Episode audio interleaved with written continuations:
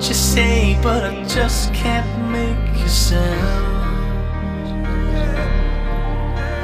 You tell me that you need me, then you go and cut me down.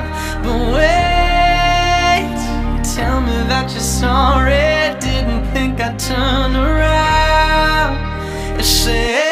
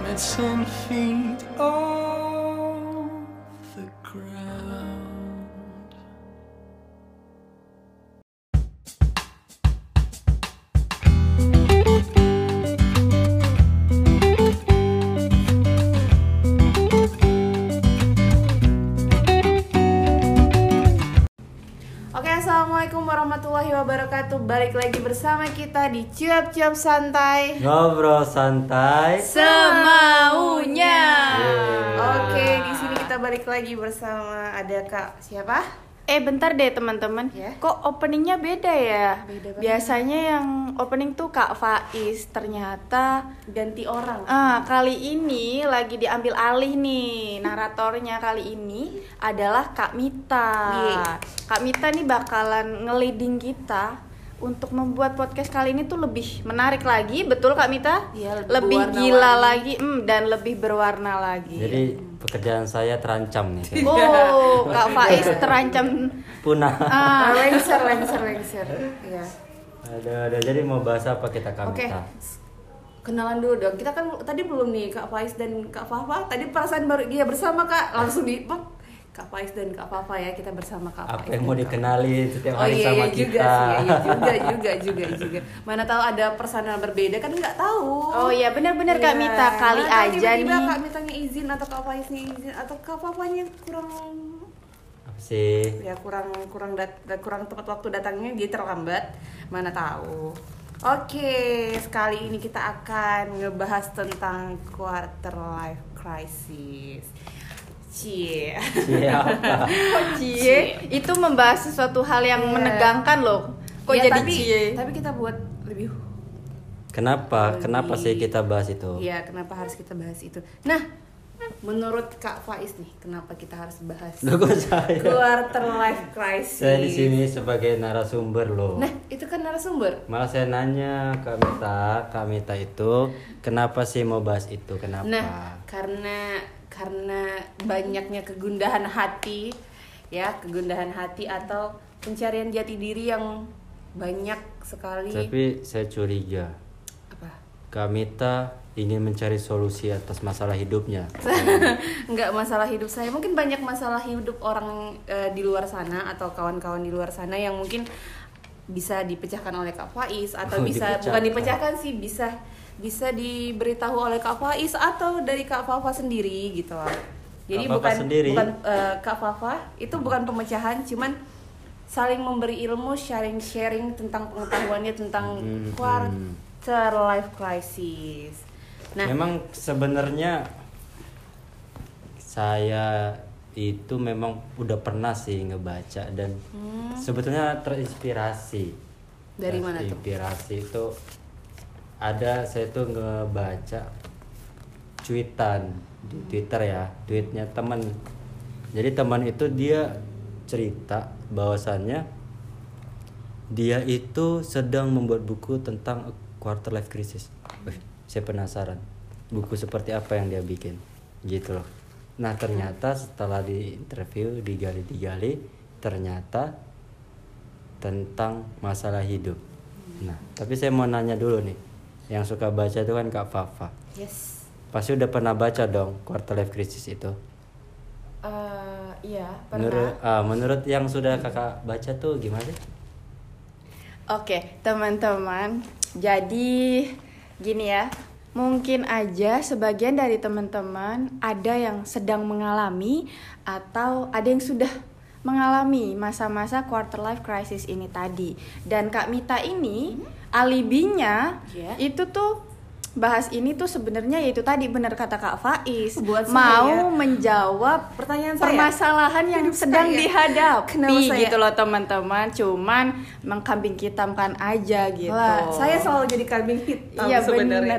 Cuman saya lagi jadi kambing hitam. Gak apa-apa kali ini saya saya kayaknya bakal eh, branding saya tuh kambing hitam gitu kayaknya.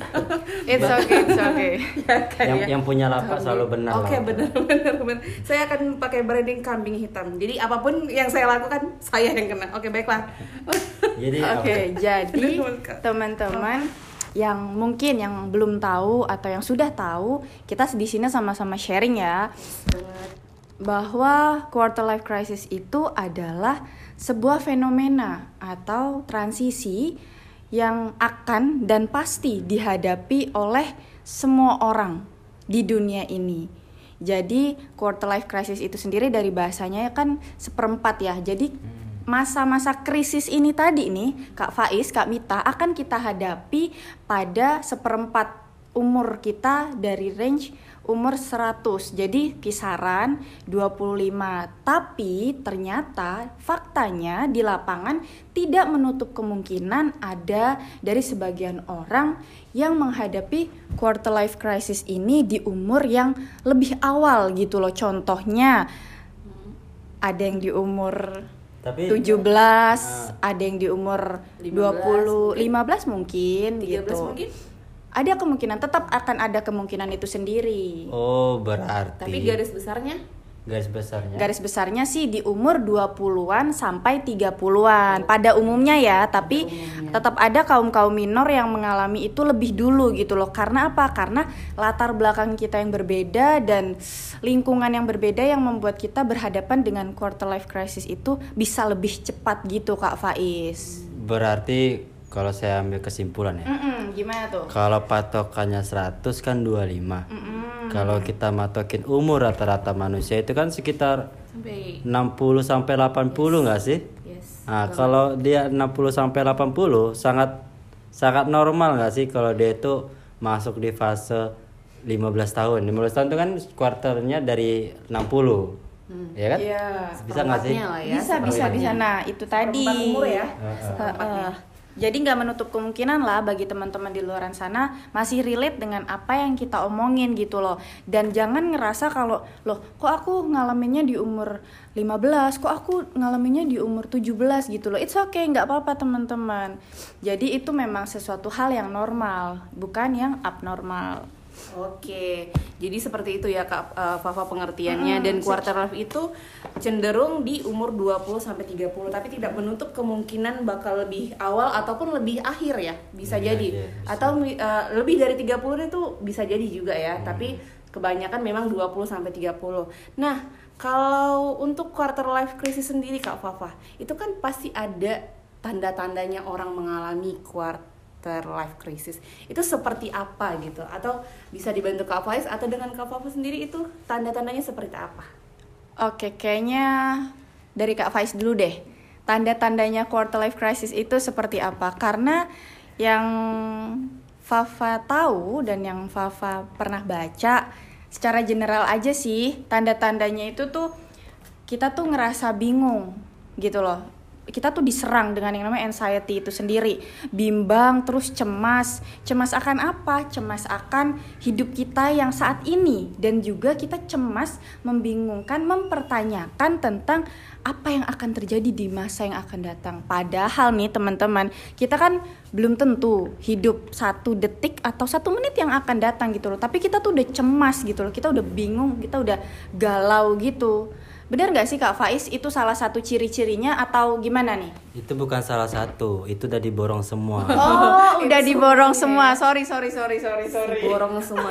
Contoh satunya yang membuat kecemasan itu seperti apa Kak Faiz? Tuh, dia dia bilang mau dijelasin sama saya, Oh, iya, tapi iya. dia borong. Oh borong ya borong. Oke, oke, apa-apa. sorry, sorry, sorry, Kalau sorry, sorry, sorry. semuanya pasti ada sisa-sisanya. Nah, sisa-sisa yang sedikit itu menurut Kak Faiz seperti apa? Oke, stop. Dan mungkin apa yang sudah apa yang sudah saya borong itu tadi bisa dijelaskan lebih detail nih sama Kak Faiz secara bahasa yang lebih bisa diterima oleh teman-teman di luaran sana gitu.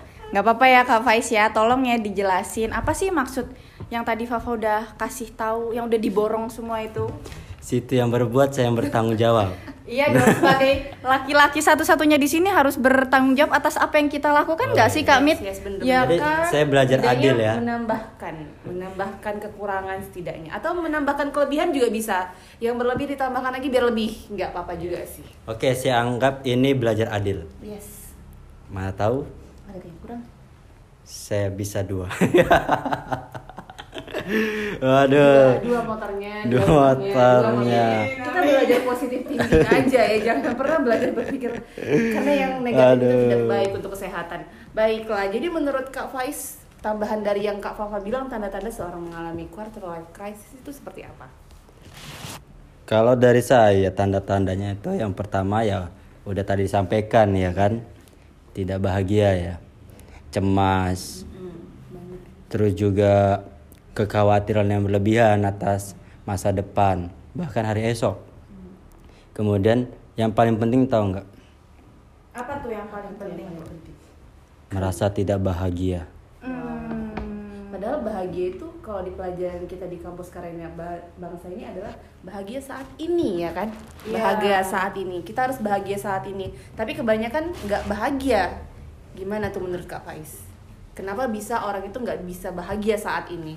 Ya karena dia sedang mengalami quarter life crisis. Oke. karena kan itu udah tanda-tandanya dibilang. Oh, iya, bener, bener, bener. Terus juga ada minder, minder nggak percaya diri gitulah.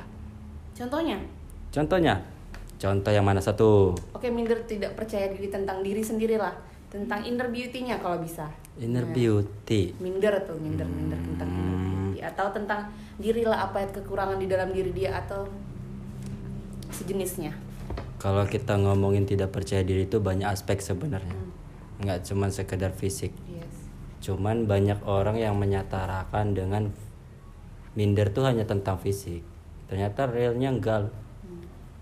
Ada aspek yang lain. Contohnya apa? Hmm. skill skill ada kemudian kendaraan juga bisa Pekerjaan. Bah- pekerjaan itu hal yang lumrah ada yang lebih gokil apa tuh tempat tinggal wow jadi yang di e- di daerah A itu minder kalau dia main ke daerah B.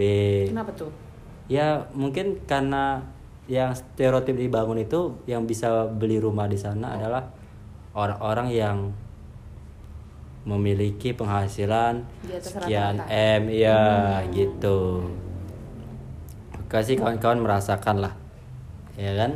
Itu juga ada loh ternyata. Ah, padahal itu langka ya Iya, tapi iya. ada loh ada juga ya Iya. kok bisa dia kok dia kerjanya seperti itu bisa dapet kok aku nggak bisa gitu bisa jadi iya Bisa jadi, betul oh. itu tanda tandanya Hmm.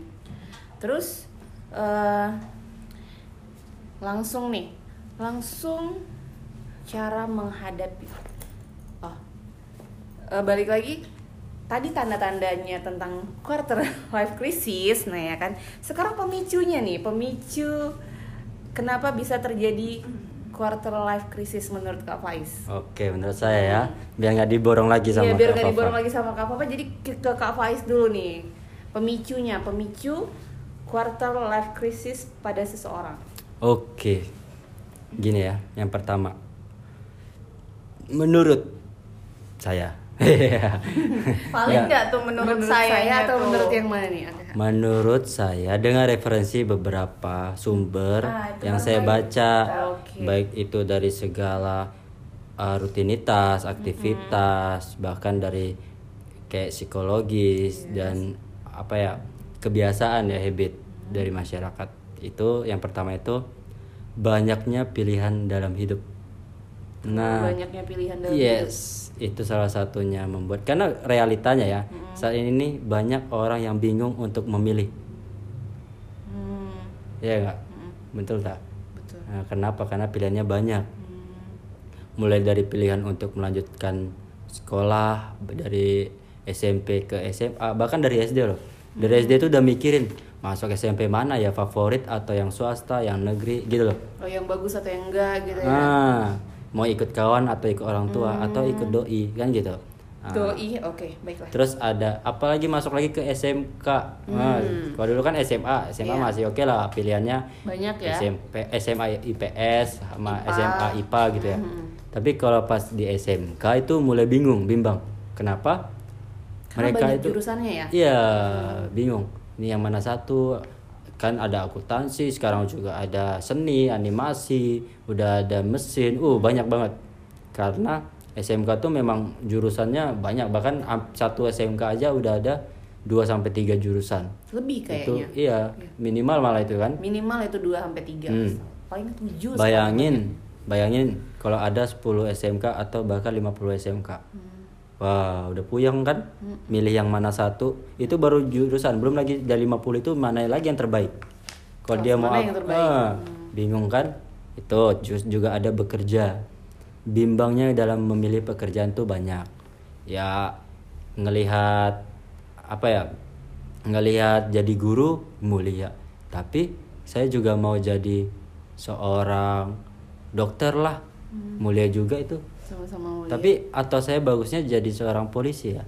Mulia juga Ah, jadi banyak pilihan, bingung. Dia Sama-sama memuliakan ya ah dia milih A, tapi ada kawannya bilang bagusan B, dia bingung lagi tuh. Ah, hal-hal itu sering. Kemudian juga hingga ya hingga menikah. Nah, iya. Jeng jeng jeng Iya, itu adalah jeng. salah satu Ini curhatan pemicu. curhatan Pemicu curhatan siapa yang belum nikah di sini? Krisis kita bertiga, alhamdulillahnya kita masih bertiga belum belum nikah Kok ya. Kak Mita buka kartu? Iya. Kok gitu? Kita jujur dong, jujur. Nanti Jadi kalau ada bilangnya yang tiba-tiba gitu tiba, gimana? Tiba kamu datang, yang mana nih yang datang?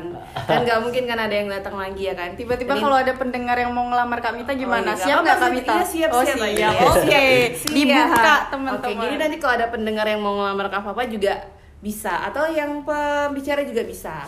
Oke. Jadi, Jadi- kalau yang menikah itu tahu nggak kenapa, Kenapa? banyak pilihan? Kenapa? Eh, zaman sekarang ini, kalau zaman dulu ya, Hmm. zaman dulu kalau kita mau kenalan sama cewek itu, kita mesti ngikutin dari belakang rumahnya di mana, Wah. kita mesti tengok-tengok sekolahnya di mana. Alamat palsu apa enggak gitu iya, ya kan kayak karena penting. zaman dulu kan eh, ibaratnya belum ada Sherlock Sherlockan, ya kan? Iya benar. Atau Yang- kasih alamatnya pakai surat-suratan. Enggak, kalau zaman dulu itu kan mau zaman surat harus dulu. udah tahu dulu. Zaman dulu tahun berapa dulu nih kak? Ya, tahun-tahun 90 sampai 2000 belasan gitulah. Oh, Kan Android itu baru-baru belasan gitu kan ya, nyampe di Batam. jadi jadi gini loh. dengan zaman sekarang ini karena mayoritas mayoritas yang kena itu sekarang ini kaum kaum milenial itu lebih rentan. Kenapa? Karena sudah ada yang namanya internet. Udah ada namanya gadget. Terpapar oleh digital. Ah, jadi media sosial. kita ambil sampel aja sekarang ini sudah banyak aplikasi dating. Hmm, ya kan? Iya, iya, oke. ditambah lagi udah ada aplikasi media sosial seperti Facebook Instagram gitu ya? Iya. nah itu tuh kan membuat kita tuh bisa melihat banyak jenis. Hmm, ya nggak sih? Iya benar-benar banget. Dari yang mancung. Wah yang mancung banyak rupanya. Yang putih yang putih banyak. Dari negara ini dari negara ini dari negara itu gitu jadi ya? mereka bingung yang mau nikah sama siapa. Dia lupa mikirin yang mana yang mau yang masa yang mana yang mau sama saya. yang mana yang mau sama saya gitu loh dia udah bingung duluan. Kalau ada yang mau sama saya bilang ya. Jadi jadi dia nih bi- saya hari ini. bingung duluan. Oke. milih doang loh belum dipilih padahal udah bingung. Hmm. Padahal pilih 10 belum tentu 10 nya milih dia. Hmm, bener. gitu ya? Gokilnya di situ. Nah jadi banyak kali hal-hal yang memicu hal tersebut yang membuat kita itu bingung atas pilihan hidup. Hmm. ya kan? Baik itu dari rasa nyaman kecemasan overthinking. Overthinking. Ah paling banyak tuh berpikir overthinking. yang terlalu berlebihan iya. ya. Jadi melebihi kapasitas otaknya berpikirnya. Gitu ya yang kedua itu ada saya menyampaikan berapa nih kak Mita kira-kira boleh maksimal? sebanyak banyaknya kalau bisa. Jangan sebanyak Eh, banyak. bisa dua dong atau tiga? Hmm, saya tiga aja boleh ganjil. boleh boleh. Yang tadi yang pertama ya tentang Iya. tentang eh, nikah habis Iya. itu yang kedua itu tentang apa kak Pais? yang kedua itu bukan yang pertama nikah banyak Eh. pilihan yang pertama eh Iya, nikah banyak. mulu sih kayaknya Ya, bermasalah Kayaknya ke- nyangkut dengan quarter life crisisnya nikah gitu ya kan. Jadi jadi nyangkutnya oh nikah Baiklah. gitu. Yang kedua itu apa? ladies and gentlemen Oke baiklah ladies and gentlemen kita dengarkan yang kedua dari Kak Faiz. yang kedua itu menentukan makna hidup asik Si makna hidup. hidup gua nih bermanfaat atau enggak sih Ini hidup siapa dulu nih? hidup ini saya menyuarakan hati-hati kalian berdua Oh, hati Faiz atau hati kalian berdua? hati-hati Hati-hati. Mem- menyuarakan hati yang merasakan sama seperti yang saya rasakan Asik. iya Jadi sa- sama satu hati kita berarti ya? iya dong Oke. terutama dengan Boleh apa ya? terutama dengan apa yang berhubungan dengan apa yang sedang atau ingin kita lakukan dan hasilnya yang ada yang akan didapatkan Hmm. Tuh, jadi makna hidup kita ini jika kita melakukan ini bermanfaat enggak ya? Atau hidup aku tidak berguna untuk keluargaku? Gitu. loh. Biasa-biasa. Masuk Atau biasa-biasa saja gitu. Hmm, jadi kalau saya jadi pegawai PT kayaknya nggak ngebanggain deh buat ibu aku, nggak banggain deh buat bapakku. Atau aku gimana ya gitu loh. Ah, dia lebih mencari makna-makna setiap kehidupan gitu loh. karena terkadang jabatan itu membanggakan kadang ya Iya. Eh, pemikiran pemikiran kebanyakan bahwasanya jabatan itu atau pangkat itu lebih wah gitu daripada kayak karyawan atau segala macam hal Ya, buat- ada, ada tahu sebagian saya. mungkin ya Kalau tempat saya itu bukan jabatan sih yang Jadi- dibanggakan. Hmm. Yang dibanggakan itu pendapatan. oh pendapat Iya, jadi mau kerja apa aja yang Oh. penting cuannya banyak Hmm, kalau tempat saya tuh tahu nggak met apa nih trennya apa? Hmm. Berapa nilai outfitmu? Nah. Berapa Oh. harga outfit lo? Oh, iya. Ah iya Berapa itu. Berarti bukan di saya, berarti di circle Anda itu. saya cuma stimulus. branded apa yang lo pakai gitu iya, ya enggak dia Oh, dia, dia di mereka- review. oh Harga jilbab 30.000, baju 10.000, celana 5.000, sepatu 3.000. oh gitu. Padahal kalau kalau dinilai mahal, cuman karena belinya second. secondan iya ya sekarang tuh banyak yang bermerek tapi di secondan ya. Iya. contohnya kita ya kan kak ya Pak ya. Cari yang bermerek tapi hmm. Terus? Yang penting kualitas. Terus ada lagi loh pemicu yang gokil itu. apa tuh? Percintaan. Asik. percintaan. Ini percintaan. Oke. Per- ngomongin percintaan itu banyak. Salah satunya ya gokilnya tuh ya anak berlulus lulus SMA itu sudah mikirin tuh, ih kalau gua itu nikahnya umur berapa ya Hmm. Ah, ah, karena itu pernah ter, ini, terpikirkan Ah, oleh saya. pernah- pernah Apa ngerasain ya, nggak? Gitu ya? Gimana, Kak Papa, lo Mita? Kira-kira umur berapa ya Eh, nikahnya ya? enggak enggak enggak gini gini gini mohon maaf sebelumnya nih ya sebelum kita beranjak ke anak-anak SMK atau SMA anak SD aja sekarang udah manggilnya tuh mama papaan ya mohon maaf Iya, nih ya, pemirsa beb saya. pasti teman-teman relate banget kan sama bocil-bocil yang masih pakai seragam merah putih tuh udah ayah bunda ayah bunda udah pegangan tangan oh holy Ada gak sih pernah bilang, lo kok kita keduluan? Ih, kita keduluan ya ampun. Gimana tuh Loh, kok jadinya? bisa tuh anak SD kayak gitu? Padahal dulu ya kalau dari orang tua dulu, nah jangan pegangan tangan. Kalau kita ya, kalau kita, kalau zaman sekarang ya kan kak, nah jangan pegangan tangan. Kenapa? Nanti hamil. Loh, kita tuh gak berani pegangan tangan karena Iya, apa? saya karena nggak saya nggak punya data yang kayak iya, gitu saya punya data yang seperti Ih. itu. Jadi, Ih. tapi sekarang udah nggak lagi. Saya nggak. Ternyata mm, gitu. Tapi tuh sekarang lebih ngeri lagi gitu panggilannya. sebetulnya itu positif loh Iya. jadi anak-anak itu merealisasikan impian Wah, jadi dari awal Hmm, ya. jadi dia- Padahal belum usianya loh kak. jadi dia merekap kan dari SD itu udah ditanyain cita-citanya apa Oh, nah jadi mereka sudah berdiskusi tuh dari kecil Hmm. "Ah, sayang nanti kalau kamu sudah dewasa Hmm. kamu bener mau jadi dokter jadi dokter nanti kamu tugas nggak pulang-pulang gimana nih zaman Oh. covid loh Terus kamu tiba-tiba lewat di sana aku gimana gitu ya, nasib aku Yes. gimana gitu ya. Ya itu jadi ternyata itu yang anak-anak loh yang, Yang anak-anak. Nah yang untuk dewasanya itu ada tuntutan-tuntutan menikah umur Hmm. sekian. Contoh ya contohnya ada beberapa kawan saya perempuan yang jenis kelamin perempuan itu dia tuh sibuk calling saya katanya perempuan memang katanya gini "Eh, is cariin dong saya cowok yang ready buat jadi calon suami katanya Hmm. dibilang kayak gitu lah Ready? saya bilang lalu kan masih muda masih umur 23 tahun masih panjang loh perjalanan nggak mau gitu. Menikmati dulu. menikmati dulu jalan-jalan dulu ke mana gitu. Ah, kalau lu lu juga kan se- apa namanya itu? Ah, tingkat pengetahuannya belum luas nggak mau gitu ngajutin pendidikan. Itu maunya aku karena dia juga lagi sekolah bidan gitu kan. Dia memang ada cita-cita pengen buka buka apa? Praktek. Praktek bidan. Nah tapi ternyata memang tuntutan dari keluarga. keluarga berhubung dianya anak satu-satunya gitu. Jadi khawatir nggak laku lah ceritanya. Itu juga ada di lingkungan. Di lingkungan tuh ngeliat tuh udah kerja tuh sebuah keberhasilan. Iya. seolah-olah setelah bekerja tuh ya udah menikah lagi. Mau apa lagi nih cari Menikah lagi, berarti udah nikah dong. Belum, Maksudnya menikah. menikah lah Oh, lagi gitu. menikah lah menikah lah Ah, menik- gimana sih bahasanya Jadi kata-kata apa itu menikah lagi, ha? Menikah lagi. Maksudnya menikah Ah. lagi. Kan udah punya pekerjaan yang lebih bagus. bukan habis- lebih bagus, ah, kan udah maksudnya udah punya udah punya pendapatan. pendapatan. ya udah mulailah Mulai untuk memikirkan untuk memikirkan menikah gitu loh Oke. itu Kirain dari menikah lagi, Hmm, dua dari dong. dari tetangga tetangga kayak gitu juga nah ternyata itu dapat menjadi pemicu Oh, jadi gitu Bisa kepikiran gitu ya. bukan cuman kepikiran loh Kena ke mental bisa? bisa banget Itu bisa jadi kita stres nggak sih, Kak? Em, tergantung tergantung orangnya Oh. kalau dianya itu tipikalnya yang simple easy going dan sudah memiliki planning planning nanti kita akan bahas di ini kali ya di pem- pen- penyelesaiannya ya Hmm. Oke. Dah. Mm-mm.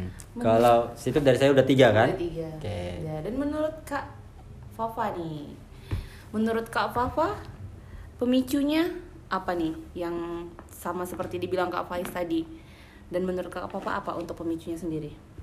Oke, pemicu dari terjadinya ya, Iya, terjadinya atau quarter mengalaminya life crisis. quarter life crisis di seseorang itu kurang lebih garis besarnya sih sama ya sama Kak Faiz. Hmm. Salah satunya tadi apa Kak?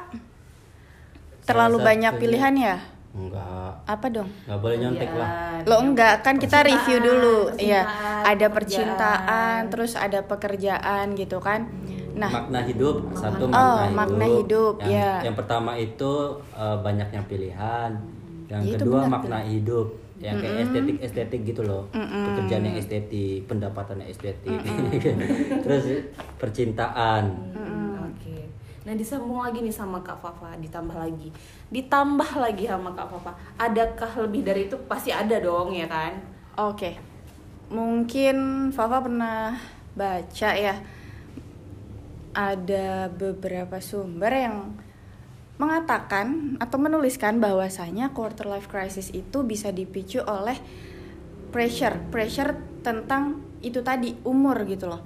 Umur ketika kita sudah dewasa, ketika kita sudah kasarannya udah 17 tahun gitu kan, kita udah punya KTP yang berarti notabene kita tuh bertanggung jawab gitu loh. Kita sudah harus bisa bertanggung jawab dengan diri kita sendiri. Nah, di situlah adanya atau muncul lahirlah sebuah pressure di dalam hidup kita untuk yang namanya kita tuh bisa settle dalam segi finansial. Ternyata itu tuh bisa memicu gitu loh. Berarti hidup mandiri gitu ya Ya, kurang lebih bi- hidup mandiri karena apa? Karena yaitu tadi gitu loh.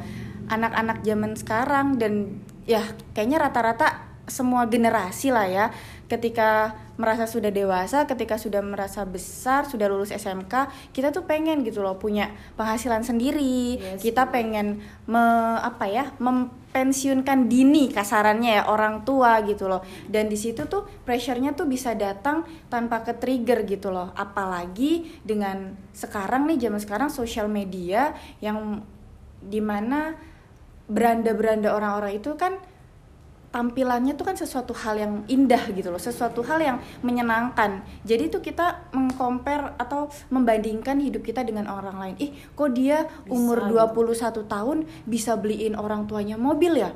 Ih, kok dia umur 17 tahun udah punya perusahaan sendiri ya? Nah, di situlah datang pressure ke dalam diri kita untuk bisa freedom financial gitu loh. Bener-bener kita kejar target, kita mau banting tulang, jungkir balik untuk bisa memenuhi ekspektasi itu sendiri. Itu juga bisa memicu si krisis itu sendiri. Gitu. Oh, padahal ada yang bilang jadilah dirimu sendiri gitu Nah, ya. jadilah dirimu Diri- sendiri diri. karena hidup itu bukan tentang sebuah lari sprint ya, tapi atau hidup kejar-kejaran ah, gitu. hidup itu bukan tentang sebuah kejar-kejaran, tapi kita itu punya waktunya atau timingnya sendiri gitu loh. Punya kita punya masing-masing ya. Nah, iya kita punya porsinya masing-masing di dalam hidup kita sendiri. Dan ternyata baru aja bawa- baru aja Fafa baca pemicunya itu adalah satu dan ini krusial yaitu rasa tanggung jawab. Hmm. Jadi apa yang Kak Faiz bilang dan apa yang Fafa tambahin sedikit tadi itu dirangkum gitu loh dalam bentuk rasa tanggung jawab itu sendiri. Gitu loh. Kita merasa kita harus bertanggung jawab dengan hidup kita, dengan tujuan hidup kita dan dengan apa yang kita lakukan gitu loh.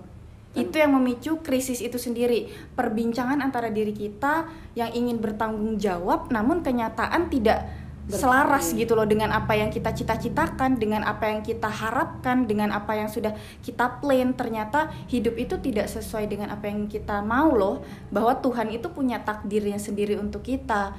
Dan di situ kadang ada yang namanya hmm, bisikan-bisikan yang tidak diinginkan yang membuat kita tuh bergeming dan membuat kita semakin uh, anxiety itu sendiri semakin cemas, semakin bingung, semakin kalut pikiran kita. Padahal sejatinya kalau kita bisa mengambil langkah yang lebih tenang, sadar dengan diri kita, sadar dengan takdir, sadar dengan ketetapan Tuhan itu sendiri, maka kita bisa loh menjalani quarter life crisis ini dengan bahasanya lebih slow, santai dan juga lebih apa ya, lebih tenang lah intinya gitu. Karena kan seperti yang Kak Mita bilang bahwasanya quarter life crisis itu adalah sesuatu hal yang akan kita hadapi gitu loh ya nggak sih tadi Kak Mita benar, kayaknya benar, ada nyinggung ya Ada, bahwasanya Tapi itu sesu- bener nanti itu bakal Oh lagi. gitu. Jadi quarter life crisis itu adalah sesuatu hal yang normal teman-teman. Teman-teman semua yang sedang mengalami itu jangan pernah merasa eh, kayak merasa sendiri gitu loh ngalamin itu atau merasa gila kok kayaknya gua doang yang kayak gini kok kayaknya orang-orang hidupnya enak gitu loh. Jangan jangan ngelihat itu. Karena apa? Karena setiap manusia itu teman-teman akan menunjukkan akan memposting dalam tanda kutip hal-hal yang indah di dalam hidupnya. Tapi teman-teman jangan mengcompare beranda seseorang yang dipost dengan behind the scene yang kita lakukan gitu loh. Yang kita lakukan adalah susah-susahnya kita tapi kita langsung mengcompare dengan pencapaiannya orang lain. Nah, itu yang membuat krisis itu sendiri semakin semakin menggerogoti pikiran, hati dan juga pola pikir kita. Seperti itu, teman-teman. Jadi yaitu tadi tarik nafas, keluarkan, lebih tenang lagi dan juga resapi apa yang terjadi bahwa segala sesuatu itu terjadi atas takdir Tuhan. Berarti kita mampu dong melewati itu. Nggak usah kalut nggak usah gagap gempita yang hebring gimana gimana gitu kak Mita. Oh, berarti eh, bisa lah dibilangnya ekspektasi yang nggak sesuai dengan realita jadi quarter life crisis ini. Bisa nggak? gimana gimana? Sorry. Ekspektasi yang tidak sesuai dengan realita. Bisa jadi nggak? Eh, bisa bisa jadi gitu. Kita punya apa namanya terlalu bertanggung jawab terhadap diri kita dan membuat ekspektasi bahwa gua tuh harus kayak gini loh Gini gua harus gitu ya. mencapai Hmm. titik ini tapi nyatanya nggak tercapai, tercapai gitu. gitu. bahwa misalnya Tuhan ngasih kita tuh dengan Oh. takdir lain gitu loh padahal itu takdir yang memang kita Sudah butuhkan ditetap- eh, sudah dibutuhkan dan sudah ditetapkan. Tapi Wah, saya- gimana menurut Kak Faiz? saya ada keingat jadi dia bilang apa tadi apa kak Loh, apa kok ketawa? Kak Faiz? Kan jadi Nah, lupa. Ayo senyum senyumanmu mengalihkan dunia Iya. Siapa nih? Allah. Senyuman siapa nih? Kita berdua loh di sini. senyuman berdua lah Oh, oke. Adil, adil. adil kan saya sampaikan dari Oke, awal saya belajar adil Oke, oke, oke. Iya. Siap. jadi keinget apa ya aduh jadi lupa ya ampun deh. Ya diingat-ingat lagi, diingat-ingat lagi. stimulus tadi tanggung jawab ya tanggung jawab oh iya ngomongin sosial media. Yes. nah tadi kan kak Fafa sampaikan bahwasanya orang yang menonjolkan sosial media itu adalah orang-orang yang menon apa yang memposting kegiatan-kegiatan yang terbaik di dalam dirinya baik itu atau penampilan-penampilan penampilan terbaik gitu ya tapi tau nggak sih foto-foto saya kebanyakan tuh ya saya kan eh, orang yang bisa ngedit gitu Iya, ya iya, iya, iya, bener jadi saya saya jujur aja jadi mungkin mungkin ada yang sama seperti saya di luar sana Saya sepertinya juga ada yang seperti itu kayaknya. eh jadi saya Foto yang terbaik saya tampilkan. bukan Jadi jadi saya tuh ngedit background oh, tampilan di belakang nggak sesuai dengan kenyataan berarti. Iya, jadi Oh. saya tuh foto pakai layar di di Hmm. belakangnya layar hijau atau layar biru. Tapi diedit. Hmm, terus saya tinggal taruh aja tuh di atas gunung, habis itu taruh di Hmm. mana gitu. Jadi ternyata saya udah berlaku itu sekitar berapa ya? Adalah sekitar tiga tahunan terakhir. Berarti semua foto-foto Kak Faiz itu kebanyakan ekspektasi semua ya. Bukan Bukan, bukan. ekspektasi. Berarti fotonya Kak Faiz itu fake semua dong. Palsu semua apa? Editan, say. semua. Backgroundnya itu editan semua jadinya. mayoritas. Wah, mayoritasnya editan. Jadi jangan berhayal tentang sesuatu. Aku pengen nih kayak Kak Faiz. Padahal kenyataannya nggak sesuai dengan realita. Iya. Oke. Jadi kalau fotonya kan ada yang foto-foto di mobil gitu kan. Yes. Itu tuh ya kadang ngerental, kadang juga minjem mobil kawan pas lagi oh iya. rame-rame ya kita pinjam. Habis itu kayak lagi terus ada lagi yang unik tuh kayak saya jalan-jalan gitu ya. Hmm. Ka- kan jalan-jalan ada hal-hal yang umum seperti pegunungan, bu apa pantai, Pantai. itu kan sedikit sekali yang memiliki ciri khas. Mhm. Nah biasanya saya satu kali jalan itu saya bakal mengambil foto banyak yang akan saya posting mungkin beberapa bulan sekali. Wah. Jadi belum tentu saya itu karena saya jalan setiap hari. Oh iya. Ah, ah, gitu. Berarti Jadi hal sama dong halnya dengan Mita. Jadi kalau kalau kalau yang kemarin ceritanya Mita potong eh potong lagi pasang foto Mita masukkan ke Instagram dan itu adalah foto yang sekitar tiga tahun lalu gitu. Nah. Nah tiga tahun lalu kita tuh kayak baru kemarin tuh pergi jalan-jalan padahal itu foto tiga tahun lalu dan pada nanya itu di mana? Dan Mita kasih tahu ini di sini. Padahal itu tuh tiga tahun lalu Bet- kali perginya gitu loh. Itu ke tempat itu tuh tiga tahun lalu. Cuman kita pas buka-buka buka-buka oh ada nih yang unik dan ada yang oh ada yang beda. Nah, karena kalau dulu ya dulu pertama kali ada story itu kalau nggak salah belum bisa upload ya. Hmm, Sekarang udah bisa udah ya. bisa upload Bisa, kan. bisa, bisa. Jadi kita bisa upload story kita yang beberapa tahun yang Udah lalu. beberapa tahun, iya. beberapa tahun yang lalu Video lah. dijadikan Iya. story. memori gitu biasanya Ya. ditampilkan oleh oleh ya salah satu ini Ya nam- namanya juga dunia maya. Yaps. Ya kan? Iya, Kita benar, bisa benar. menjadi diri orang lain di sana. Iya. Iya, itu aja mungkin. Itu Oke. kayak keingat Keingat yang disampaikan ke apa Iya, tadi. kayak menyentil gitu. Oh, oke. berarti sambung menyambung gitu ya ada pemicunya gitu. Oke balik lagi nih kita ke quarter life crisis. Nah tadi kan kita udah ngebahas pengertiannya tanda-tanda orang mengalaminya terus pemicunya. Nah sekarang nih kita akan ngebahas cara menghadapinya. Menurut Kak Faiz sendiri atau Kak Fafa sendiri gimana nih cara menghadapi quarter life crisis yang dihadapi oleh seseorang Oke, berarti kurang lebih kita nih sekarang ngomongin tentang solusi ya. Yes, solusi. dari cara menghadapinya dari menghadapi quarter si life crisis sendiri. quarter life crisis itu sendiri. Kalau tadi Kak Faiz bilang pemicunya itu dari hubungan atau dari lingkungan lingkungan, bisa juga dari keluarga gitu kan. Dan juga bisa dari media ya itu Iya. sendiri. Tadi kita ada menyinggung tentang media kan, bahwa generasi-generasi sekarang itu adalah generasi yang besar dan tumbuh bersama media itu sendiri gitu loh. Jadi bisa diambil kesimpulan bahwa solusinya ya dari itu sendiri, dari si pemicu itu sendiri. Iya. Bahwasanya kita harus berhenti, stop untuk mengcompare diri kita dengan orang lain gitu loh. Bahwa hidup kita itu kan bukan sebuah kompetisi ya, kompetisi dengan orang lain. Teman-teman pasti udah Bukan sebuah sering banget, ya. nah, sering banget dengar bahwasanya kita itu tidak sedang berkompetisi, tapi kita itu sedang berusaha untuk menjadi lebih baik dari diri kita yang lalu baik itu hari yang kemarin, lima menit yang lalu atau satu menit yang lalu kayak gitu.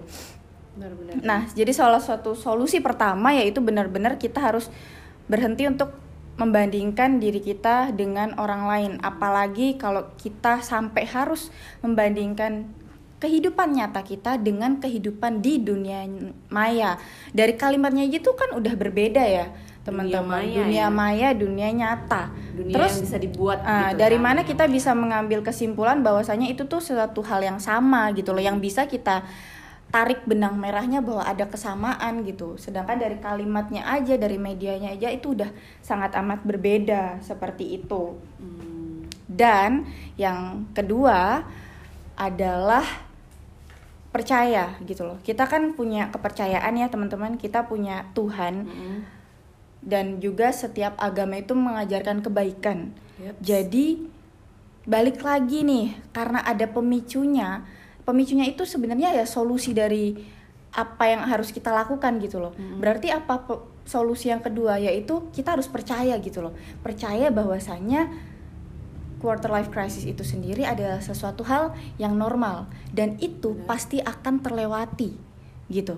Jadi kita harus mm, lebih sadar dan juga kita harus berpikir bahwasanya apa pun yang terjadi di dunia ini sudah sesuai Akan- porsinya iya sudah sesuai porsinya juga dan juga akan masuk akal pada waktunya. Hmm, Dalam bahasa lainnya itu kalau yang di memes itu semua akan indah pada Pada waktunya. waktunya. Nah, Oh. maksudnya dalam kata lain kalau kita lihat dari perspektif lain adalah semua tuh akan ada jawabannya gitu loh pada saat yang tepat.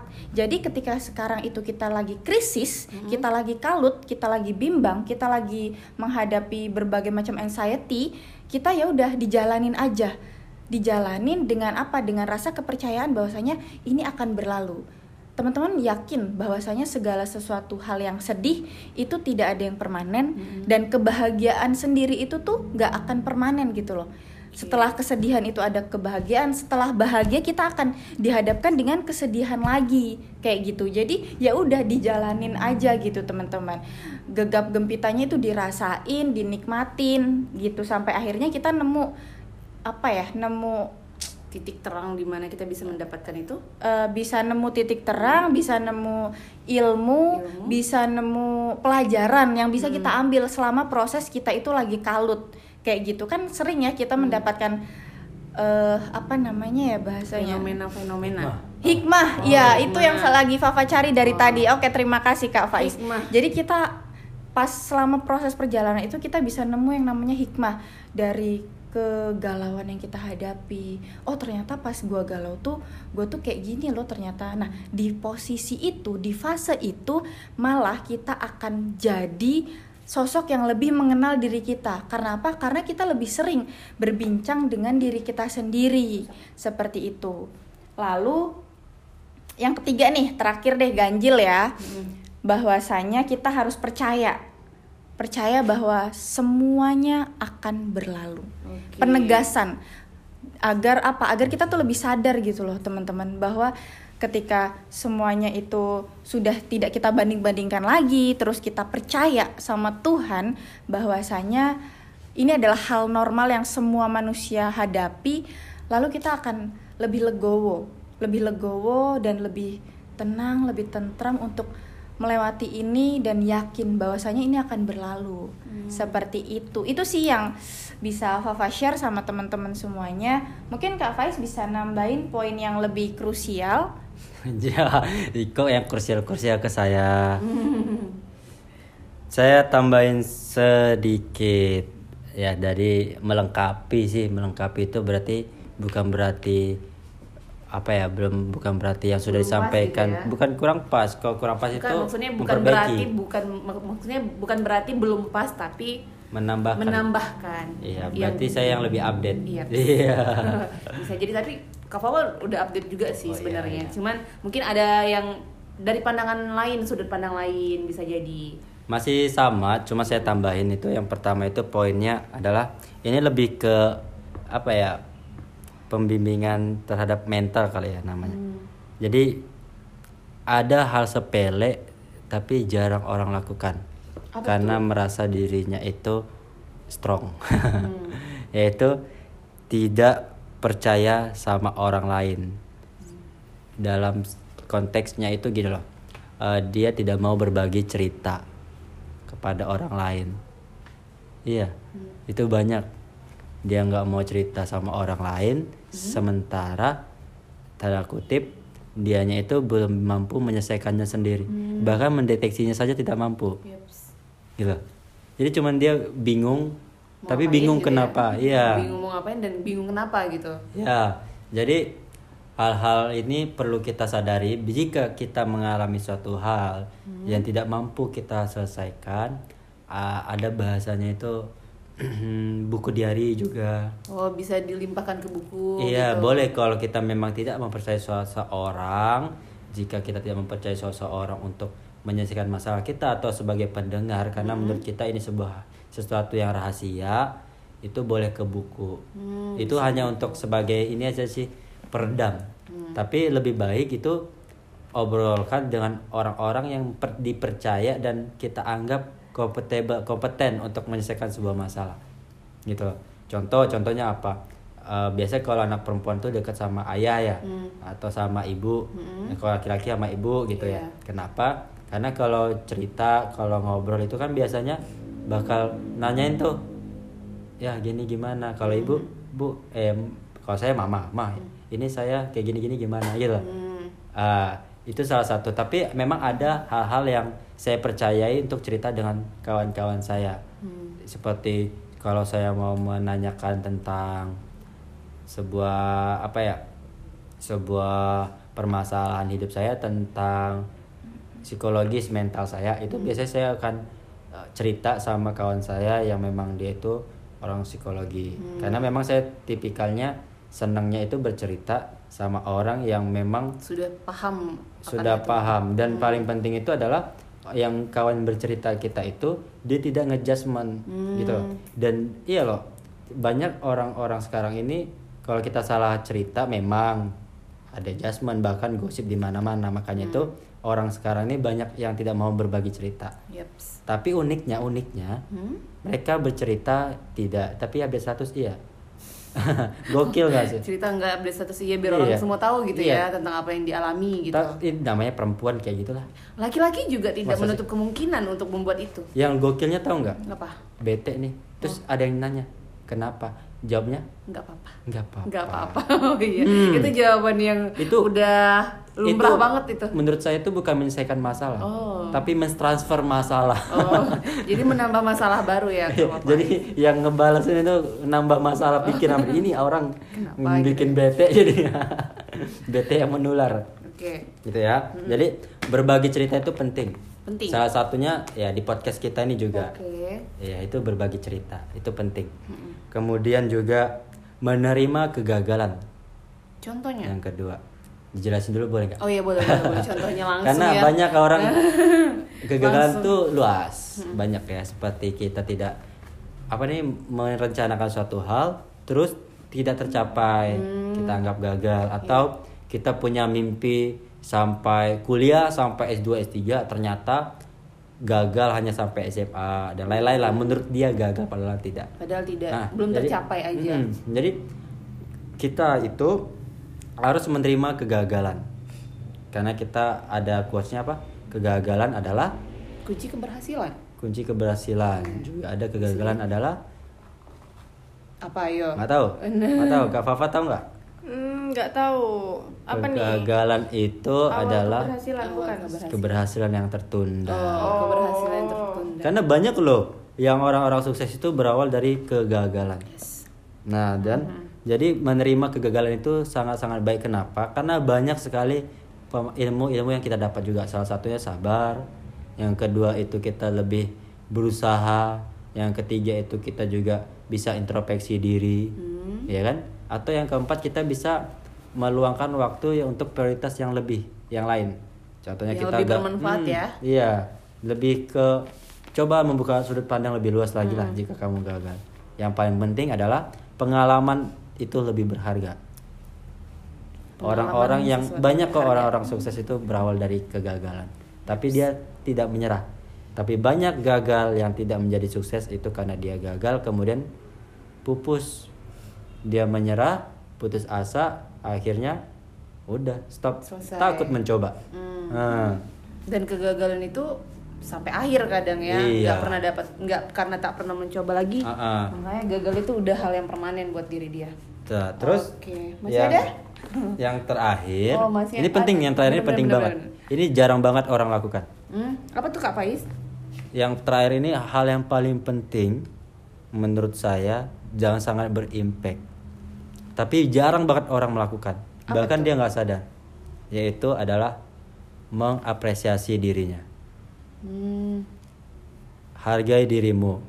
Sekecil apa pun perjuanganmu, usahamu, hargai. Gitu loh. Hal-hal itu sangat penting. Kita itu berjuang, jika kita gagal wajar, tapi tetap hargai perjuangan atas dirimu. Jangan terfokus sama ngejudge diri, menghukum diri atas kegagalan tersebut. oh gitu. Iya. Kenapa aku nggak bisa gitu? Kenapa aku bisa gagal gitu? Hmm, banyak orang mengejudge dirinya sendiri, menghukum dirinya Kenapa aku sendiri. seperti ini gitu? kok gua ini gini aja nggak bisa kawan gua aja yang itu bisa, Bisa, Ah, bisa. Oh. ayolah apresiasi apresiasi dirimu sendiri Karena kemampuan orang itu berbeda-beda ya. Iya. Bisa jadi ya. Bisa jadi Mungkin dia nggak dapat di dalam satu hal atau satu keinginannya, tapi ada di hal lain yang bisa dia capai. gitu. iya jadi memang mengapresiasi diri sendiri itu sangat sangat penting Hmm. hargai dirimu kasih reward dirimu Oke. sederhananya saya kasih sampel gini Eh, umpamanya saya contohin Kak Mita lah umpamanya Hmm. Kak Mita itu ingin sekali menabung sampai tembus 20 juta Yaps. untuk ha- apa ya untuk membeli mobil lah umpamanya Oke. membeli mobil ya. iya DP. tapi mobilnya itu bukan untuk Kak Mita untuk orang lain. untuk Orang orang tua. tua, lah Oh, umpamanya gitu. kan gitu. Setelah itu kecapai nih Hmm. 20 juta.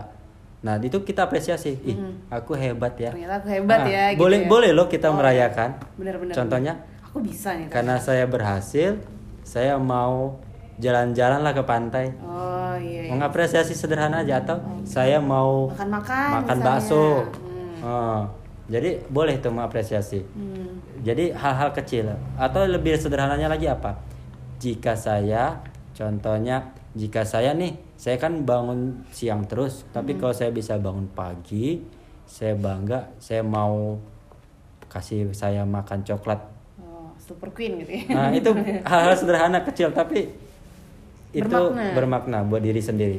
itu nama- akan terkesan dan ini ya melekat gitu ya Kak Iya. Faiz ya. Itu kita menghargai diri kita sendiri. Itu sangat baik, baik banget. Itu. Oke. Ada lagi Kak Faiz atau Kak Papa? Mau Ah. pengen menambahkan sedikit lagi? sedikit lagi ya Iya, gitu. oke jujur tadi tuh kayak ada yang kurang gitu dan pengen Fafa sampein ternyata udah disenggol duluan nih sama Kak Faiz tentang bagaimana cara kita menghargai diri kita sendiri. Nah, Fafa juga pengen nih nambahin sedikit aja. Boleh ya teman-teman? sedikit aja. Jangan tiga lembar ya. Bahwasanya eh, hargailah apa pun pencapaian yang sudah ada di dalam diri kita dan sudah kita capai. Dan juga em, bahasanya tuh be kind to yourself and manage your expectation. Jadi ya itu tadi gitu loh dengan cara kita menghargai berbuat baiklah terhadap diri kita sendiri gitu loh. Lalu hargai setiap pencapaian-pencapaian kecil yang sudah kita capai di dalam hidup kita dan kita beri apresiasi agar apa? Agar kita lebih merasa hidup agar kita lebih memiliki value dan kita lebih mengenal diri kita. Jadi kita lebih benar-benar sayang sama diri kita sendiri. Mungkin itu aja sih, tambahan sedikit aja. Jadi kita harus menghargai dan juga kita harus baik sama diri kita sendiri, teman-teman. Oke, terima kasih buat Kak Papa. Nah, sebelum kita mengakhiri, nah ada nih buat kawan-kawan di luaran sana mungkin pengen tahu eh, pengen mendengarkan nih pesan dan kesan atau pesan-pesan buat eh, yang sedang mengalami quarter life crisis nih dari Kak Papa sama Kak Faiz. Pesannya. Oke? Dari Kak Faiz dulu nih mungkin pesannya buat seseorang yang sekarang mungkin lagi mendengarkan dan lagi mengalami yang namanya quarter crisis life. Eh, Eh, oke. balik quarter life crisis. Gitu. Gak apa-apa. Jadi gini, kalau dari saya pesannya gini, buat kawan-kawan yang mengalami, merasakan atau mulai terindikasi, yang pertama itu tetaplah percaya terhadap dirimu sendiri bahwasanya kamu itu kuat. Yang kedua, tetaplah merencanakan apa yang kamu lakukan untuk masa depanmu.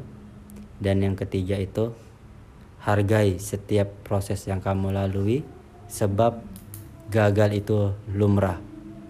Kesalahan itu normal. Tapi kebahagiaan itu nomor satu. Kebahagiaan adalah kebebasan.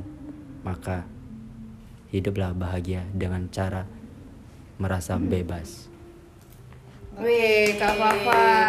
Kata-katanya filosofis banget ya Iya. teman-teman ya.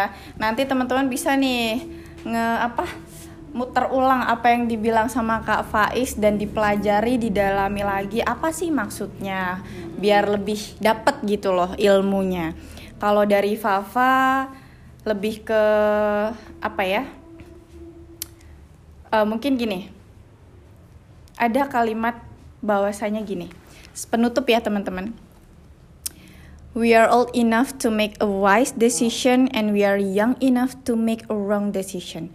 So, belum, belum selesai. So, embrace every moment, enjoy the journey, enjoy the roller coaster of emotional life. Believe. Remember guys, believe that storm will pass and you will be better version of yourself.